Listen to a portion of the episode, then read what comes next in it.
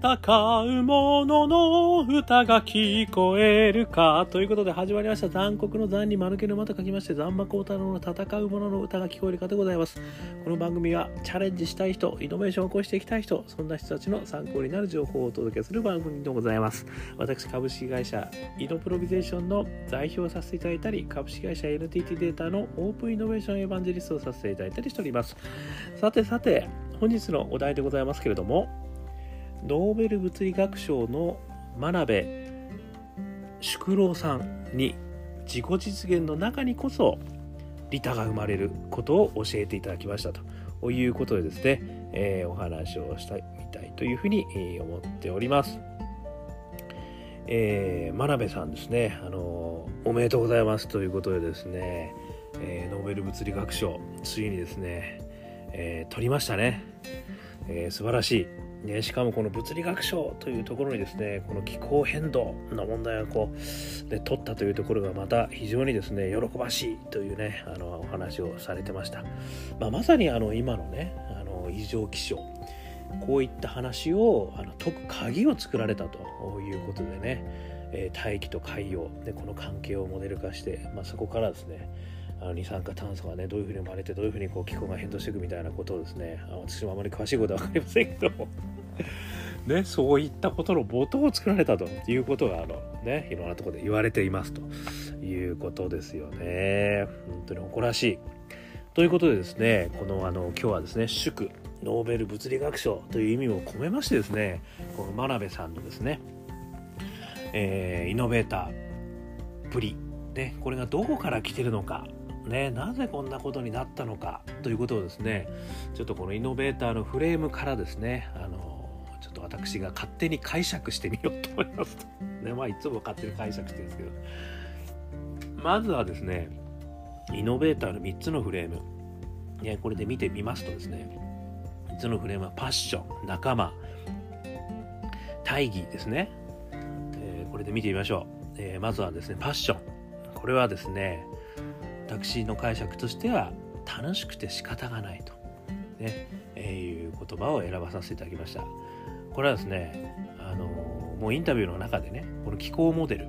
これをですね気候変動のバーチャル実験室として、えー、活用することが本当に楽しくて仕方がありませんでしたって言ってるんですよね。これあのねいろんなこうパラメーターをですねあのパソコンの中に入れてですねそしてこう何十年前何億年前のね地球の気候はどういうふうに変動していたんだろうずっとやってたらしいんですけどもうこれが楽しくてしょうがなかった。もうここから始まってるって言ってるんですよねとにかく楽しくて仕方がないもうここしかないんですよ、ね、社会課題がどうのともうその時代はですね全然あの気候変動とかねそれがあのこう二酸化炭素が増えていくことによってこう気候が変動するとかねそんなことはあの全然誰も注目してなかったらしいんですよね。ただそういう社会問題でもなかったにもかかわらずですよ。真鍋さんはなんだこれちょっと面白くなくないみたいな感じでとにかくこの気候モデルをねこうやってたということなんですよ。なのでこのファッションの源はですねもう一言楽しくて仕方がない。ね。この子供のような純粋なパッションですよね。やっぱりこの内なるところから出てくるパッションこれがやっぱり重要なんだなってことですね。ここからも学ばさせていただいたということでございますね。それから2つ目仲間ですねこれはですね米国研究機関ということですね私は選ばさせていただきました。まあこれもですねいろんなところであのねインタビューとかねあの見させていただいてますけれどもまああのなぜ日本じゃなかったのかみたいなね、えー、ことがねいろいろ米国国籍を取られてまでみたいなねことはいろいろ言われてますけど、まあ、その中ではですね私はあのこのやっぱり仲間として米国研究機関を選んだもしくは選ばれたどっちか分かりませんけどもまあある意味まあどっちもなんでしょうね。だからその真鍋さんの言葉を借りるとですねアメリカでは自分がしたいことはできるし他の人がどのように感じるかあまり気にしませんと。でアメリカでの暮らしは素晴らしいとで私のような研究者はね好きな研究を何でもできるとで上司も実際何でもさせてくれるというものなんであのアメリカにいた方がいいなっていう、ね、そもそもアメリカに渡ったのはどうもねあの幸運だったって言ってるんですよね。まあこれがねちょっとある意味セレンディプティでもあるとは思うんですけどもなんかそのアメリカに行く機会がねアメリカで呼んでくれたと。でそれに乗っかっていったらあのいろいろね研究費がついてそしてそこで好きなことやらせてもらえたとしかもそこにパソコンがあってねいろんな分析もできるっていうねいや本当にねセレンディプティ拾ってますよこれね。なのでそういったまあイノベーターとしてのセレンディプティを拾いながらですねあのやっぱりそこの環境がねあのすごく良かったと。要はまあ仲間ですよね。環境を含め仲間。ね上司の話もありましたけども。やっぱりあのある意味ですねそんなにこう結果が見える話じゃないわけですねしかも注目されてない分野ですから誰もね。何やってんだお前はいつも楽しいことやってていいなって言われる私があの よくサラリーマン時代に言われた言葉ですけどそういうことですよね。そういうふうにこう日本ではなぜかそういうふうに言われてしまうんですよ。ちょっとなんとなく居心地が悪いですよね。ところがですねやっぱりこのアメリカの研究機関の中ではそうではなかったと、ねまあ、全てがそうかどうかっていうねアメリカに行けば全て成功するのかっていうとそれは全然違うと思いますけども、まあ、たまたまですねこの真鍋さんのセレンディプティがやっぱアメリカの方に渡ることによっていい環境を提供してくれる。しかもそこにね自分があの居心地が良かったということがねこのやっぱりこう仲間ねこの仲間のセレンディプティを拾ったということがすごく大きかった。ですよね。結果的にね。これがやっぱり2つ目ですよね。そして3つ目大義ですね。これはですねあの好奇心。ね私はもう一言好奇心というふうにあの表現させていただきましたけどもあのこれインタビューの中でねこれ皆さん聞かれたかもしれませんけど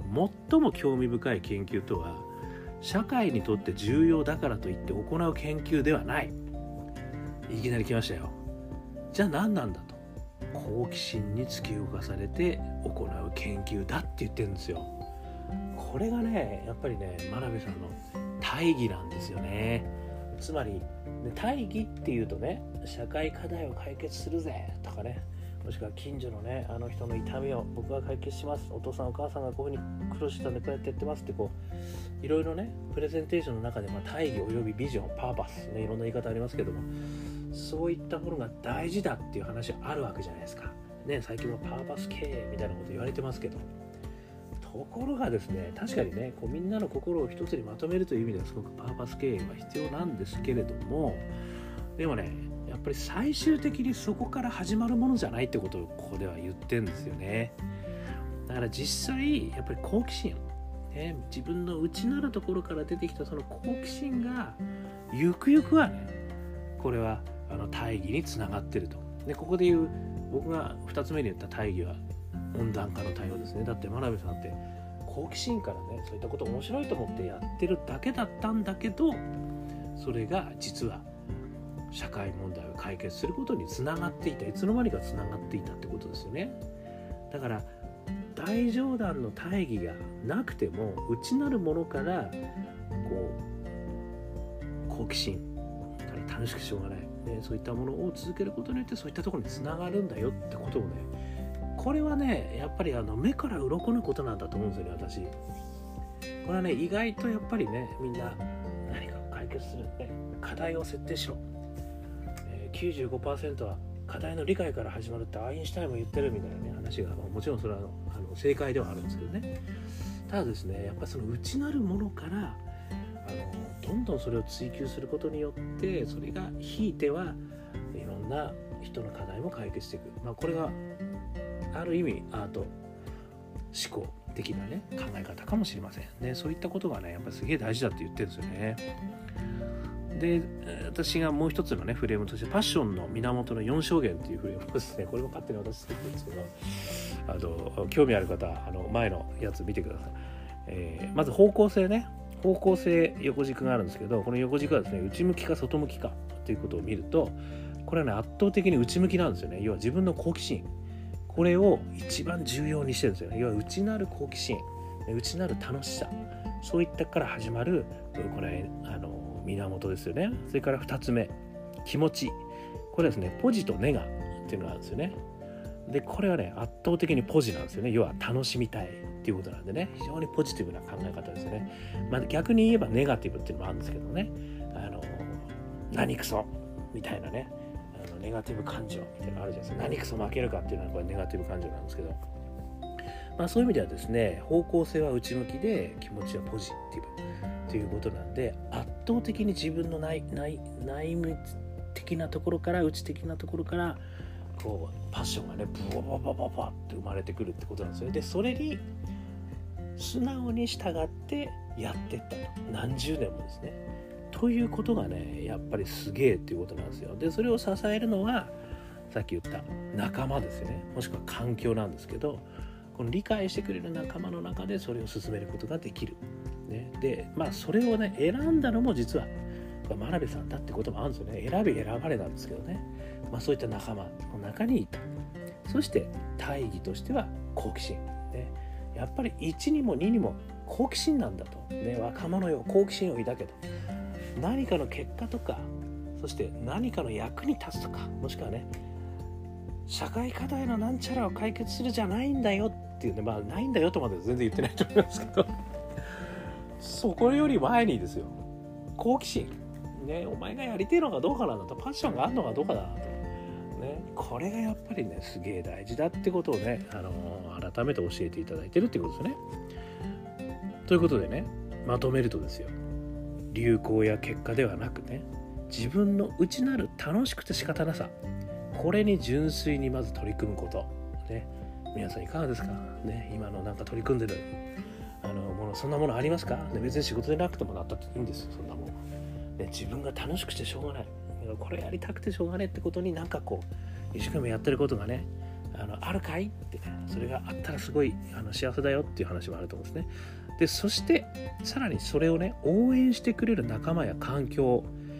これを選ばれた。ね、これはどっちが選んだのか分かんないです。こういう、こここそまさにセレンディピティがあるのかもしれない。ね。でもそれを自分としてこう拾えるか、ね、それを自分のやりたいことを応援してくれる仲間、応援してくれる環境、それを選べるかどうかってことがね、これ2つにあるんですよね。で、結果として、最後大義の世界を人々を救うものを作り出してしまったってことですよね。でもそこは好奇心にこうね突き動かされてやってただけなんだとでそれが結果的に社会的な課題も解決することになったっていうことですね。でこれってですねあのマズローさんねあの欲求の5段階ありますでしょ？あの欲求の5段階ね最後自己実現っていうのに行くんですけど。でも実はその中にですねあのマズローさんの本を読むとねあの人間性の心理学ねこの本熱い本ですけど。これ読むとですねその自己実現の中に実は利他が含まれてると。で自己実現をしてる人たちは利他がやっぱりそこの中に含まれてるんだと。いうことをねあの言われているんですよね。なのでそういう意味じゃねこのマズローさんの自己実現の中に利他が含まれている人、ね、まさに自己実現をした人ってことですよね。あのいうことがねあんまりあのま言えるのかなと。いうことでしたね。あの本当におめでとうございます。一応皆さん真鍋さんのことはあのたくさんねテレビおよび雑誌、えー、ネットで見られてると思いますけどちょっと今回はね私のイノベーターフレームそしてですね、えー、パッションの4証言ねこれもちょっと使ってですねあの私なりに解釈をしてみました。ねえー繰り返しますとパッションは楽しくて仕方がない、ね、仲間は米国の研究機関。そして大義は好奇心と。ねこの3つが揃ったと。そしてパッションの4証言これは方向性は内向きで気持ちはポジティブ。ということですね。もう自分の内なる力、ね、ここにとにかく純粋に従って従って従っていったと。その結果がやっぱりこういった素敵なねあの人類を救う。ある意味方程式をこう導き出したということにつながるということですね。なのでまあ我々もね、まあ、私も含めましてですね一生懸命できること自分が好奇心が、ね、あることでそこに、ね、なんかこう力をね注いでも楽しくて楽しくて仕方がないこと、ね、やりたくてやっぱりどうしてもこればっかりやりたいということにやっぱり純粋にねあの従ってみると。でそれのある意味こう応援してくれる人環境そういったところに自分の身を置きながらですねとにかく常に好奇心を持ちながらやっていくときっと、ね、自分にも幸せなことになるしそしてそれはひいてはね人のためにもなることになるんじゃないかと、ね、いうような示唆をいただいたんじゃないかというふうにね 私は勝手に思ってますということでねあのもしご参考になりましたら幸いでございます。ということで私はですね毎日、え、アンカー .fm でこんなね私なりの解釈を含めましてイノベーターの方それからチャレンジをしたい方のために少しでも参考なんじゃないかなっていう話をですねあの頑張ってやっておりますのでもしよかったら登録していただくとですねランニング中とかね朝ごはん食べてる時とか通勤ある人は通勤の時とかねあのピピュッとこう聞いていただくことできると思いますので、え聞いていただければ嬉しいです。あとはね残酷の残に悪気の間光太郎こちらの方ですねいつでもあのメッセージを添えて申請していただいたらそこから対話を始めることもできます。そしてシェア。いいね。ねしていただくとあのさらに私も頑張り頑張れる。頑張りたくなりますんで。ねまああの特になくても全然頑張っちゃうんですけど。ということで、えー、これからも聞いていただければ嬉しいですということでございました、えー、今日は聞いていただきましてどうもありがとうございました。それでは皆様頑張りましょう。